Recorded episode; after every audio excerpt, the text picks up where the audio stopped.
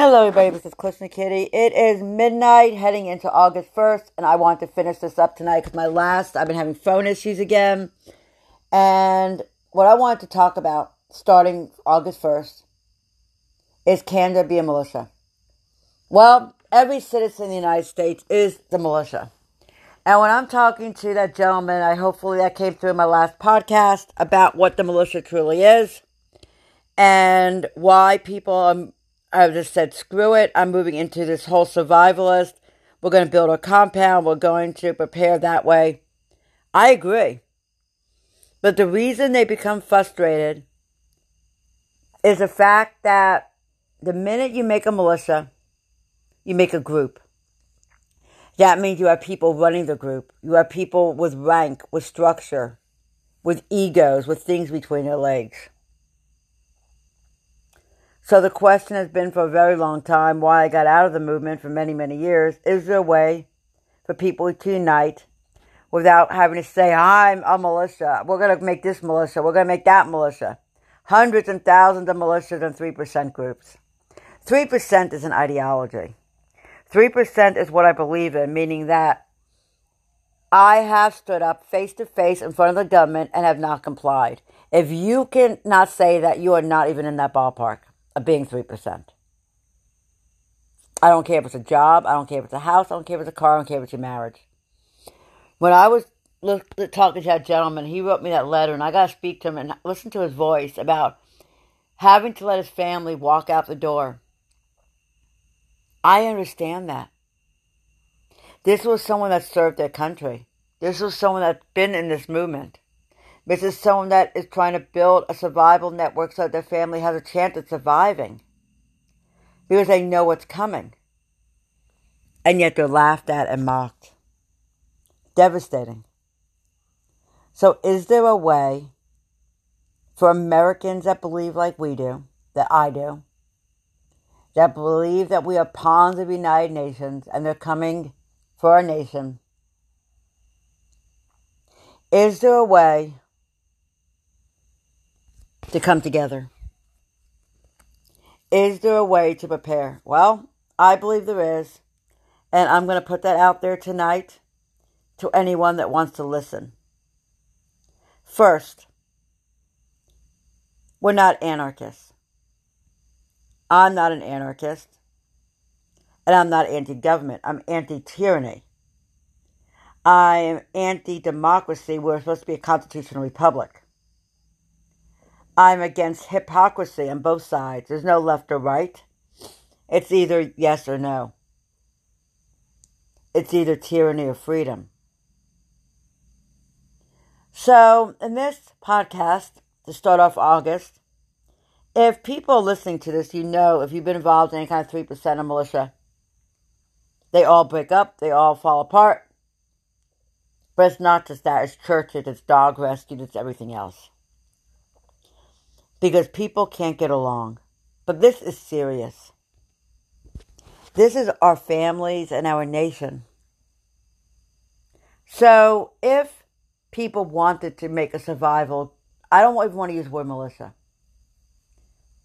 If they wanted to make a community defense organization to protect their communities, how would you do this? And prepare for a time where there's no grid, no cell phones, no electricity. All right, you want to hear my thoughts? Here it is. First, it must come from the family.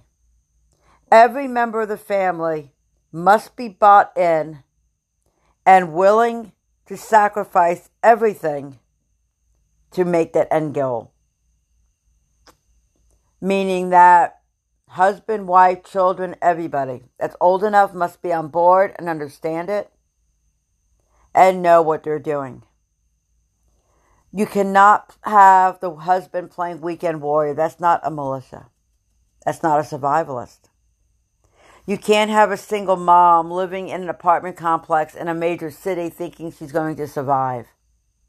And Facebook groups perpetrating this lie. So, for those of you that believe the United Nations, that believe that the smart grid is coming, the smart meters are the precursor, that everything I've talked about, just like buildings don't fall down by themselves and planes don't disintegrate. You need to go out in your community and talk to people that live where you live and say, if tomorrow the electric grid went down, for whatever reason that might be,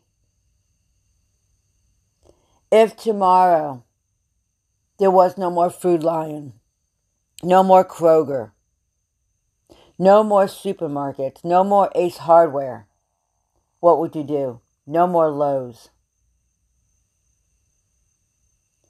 Do you want to prepare in case this happens? That's what I would say to people. Do you want to prepare in case we face a red dawn scenario? If so, is your family on board? What skills and knowledge do you have? There should not be leaders of these kind of groups. Now, I know there are going to be people that say you have to have a leader. No, you don't. You have to have people that are coming together for a purpose, and then you don't need a leader. See, if everybody, let's just say you have a, a town of 100 people, round number, and all the families of that town realize there's a chance Monday morning there's no more electricity, no more food lions, no more stores, no more nothing, and we need to prepare for this. They're all going to come together with their skills, what they can offer. And yes, you will have people that will take on roles, but there should not be leaders. Because when you have leaders, now you have caused a division. You shouldn't be naming your groups. If Town A is going to build a survival compound, it simply should be Town A's civil defense compound. There should be an inventory taker. What families are committed and on board? What resources do they have? What can they bring? Who is willing to start working together to fortify that particular location? Is the mayor on board? Is local law enforcement? Is the town councils on board? Do they believe that is a possibility? What would happen tomorrow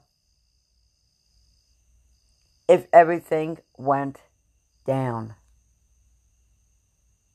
Would you be able to survive? Do you have stockpiles of food? Does your town? You're not going to be able to do this on your own. Are you being honest with your family members and telling them if you were living in an apartment in a city or in a subdivision, you are dead? It's not being mean, it's called being honest. So here is my hypothetical based on a scenario that I've seen that's the closest to what I believe could actually happen.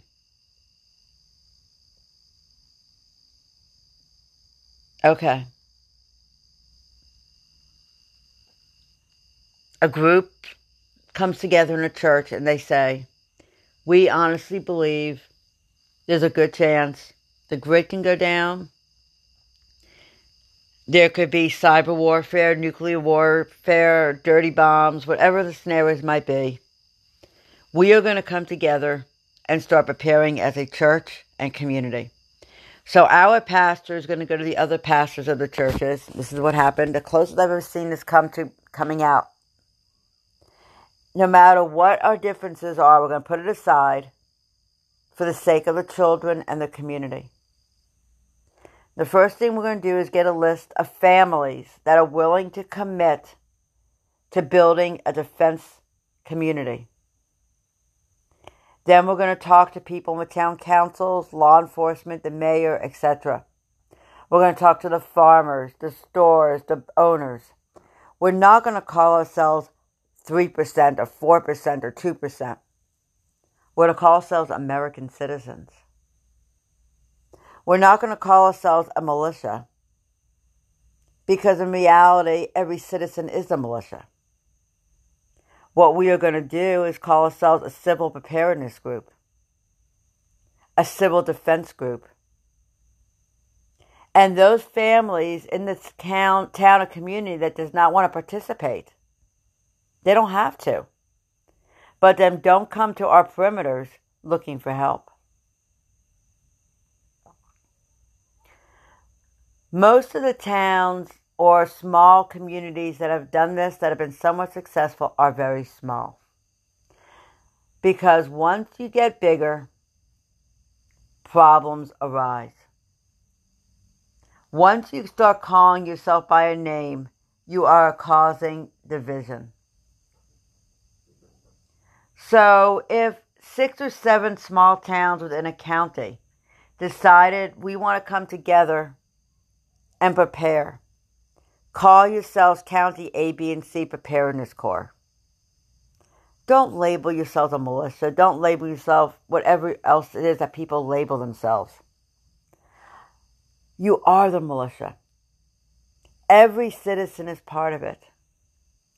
Anybody willing to stand up against tyranny is part of what 3% is. But the quickest way to destroy something is by making something fake. If I see people calling themselves a patriot,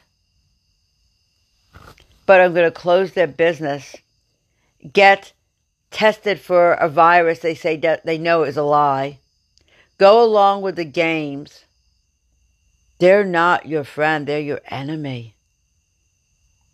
And if you are trying to put together a civil defense community, those are the people I would hate to say shun out of. You need to look for people that are willing to trust each other and put their land together, their resources together.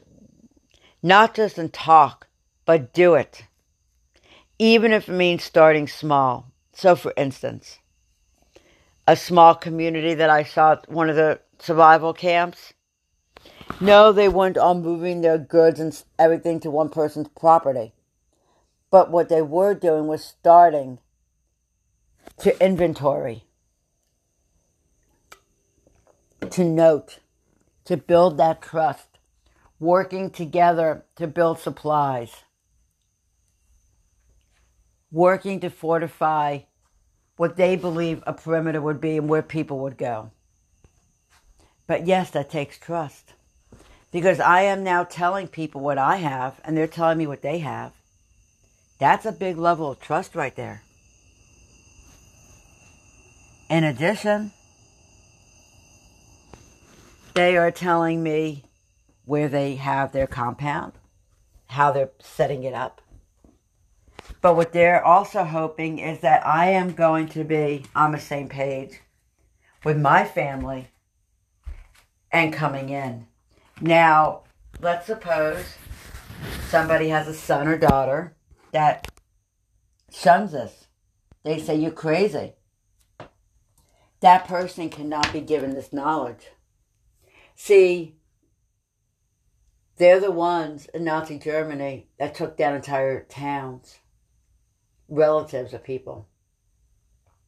So you're going to have to find a way to come together and leave those kind of people out and know when the day comes, if necessary, I don't care if they're a husband, wife, brother, sister, or child, if a true shit hits the fan situation happens, if they didn't build Noah's Ark, they don't come in Noah's Ark.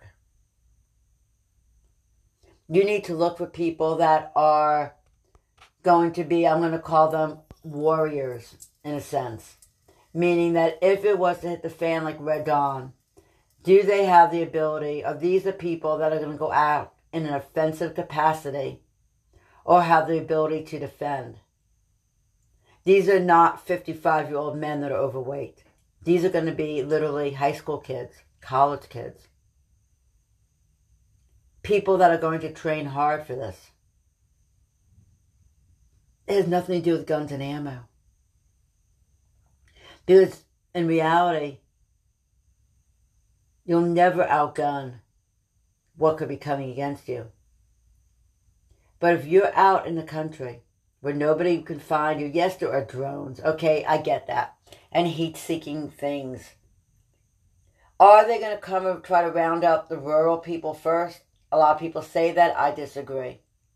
Just from talking to people that I know on the inside of things. I think they want complete, they want to complete chaos by the cities being destroyed first, pouring over into the suburbs. Then you have the hunger crisis, the Hunger Games. People will eventually go out into the rural areas. They believe that people out there, even though they have guns and ammo, will eventually starve out. That's what they believe. They have read books like One Second After. They know they have looked at these kind of strategies. I do know that people think they're going to come for the rural communities first. I just don't see that happening because it's too high profile and too dangerous. They want anarchy. And the only way that they're going to get that kind of anarchy is going to be to make the cities burn and chaos in the streets. They need a way to declare martial law, but the military will divide. Law enforcement will divide. Anybody in any kind of city, subdivision, town will be dead, and they want that. There will be no news, there will be no TV, and they will know there are people out there in compounds. But you know what? They really don't care. Why? 25, 35, 100 people isn't going to make a difference to them in the long haul of what their goals are. The United Nations, the powers that be, have an agenda.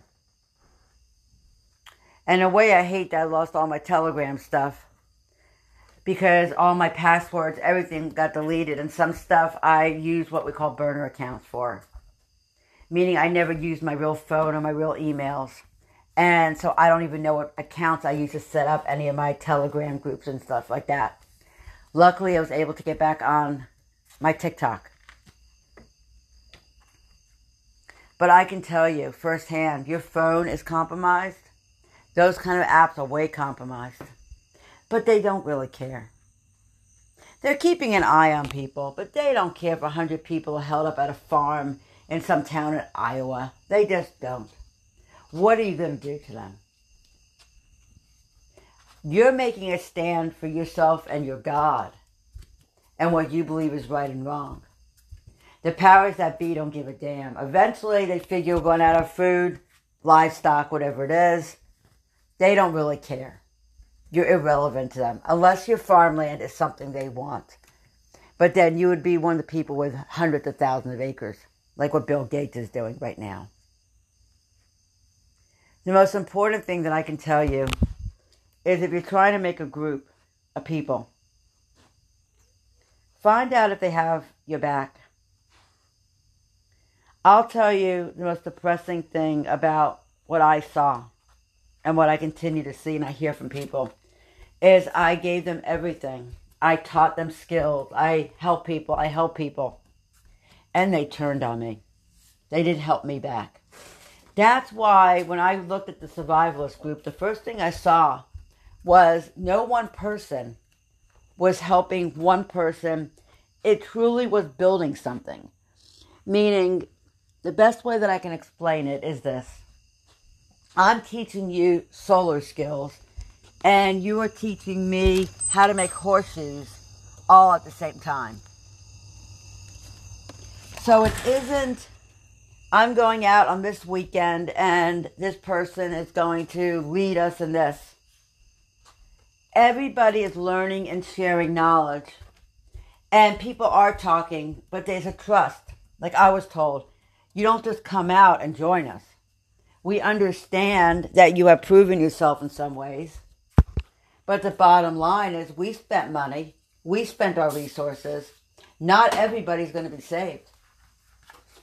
That's a hard pill to swallow.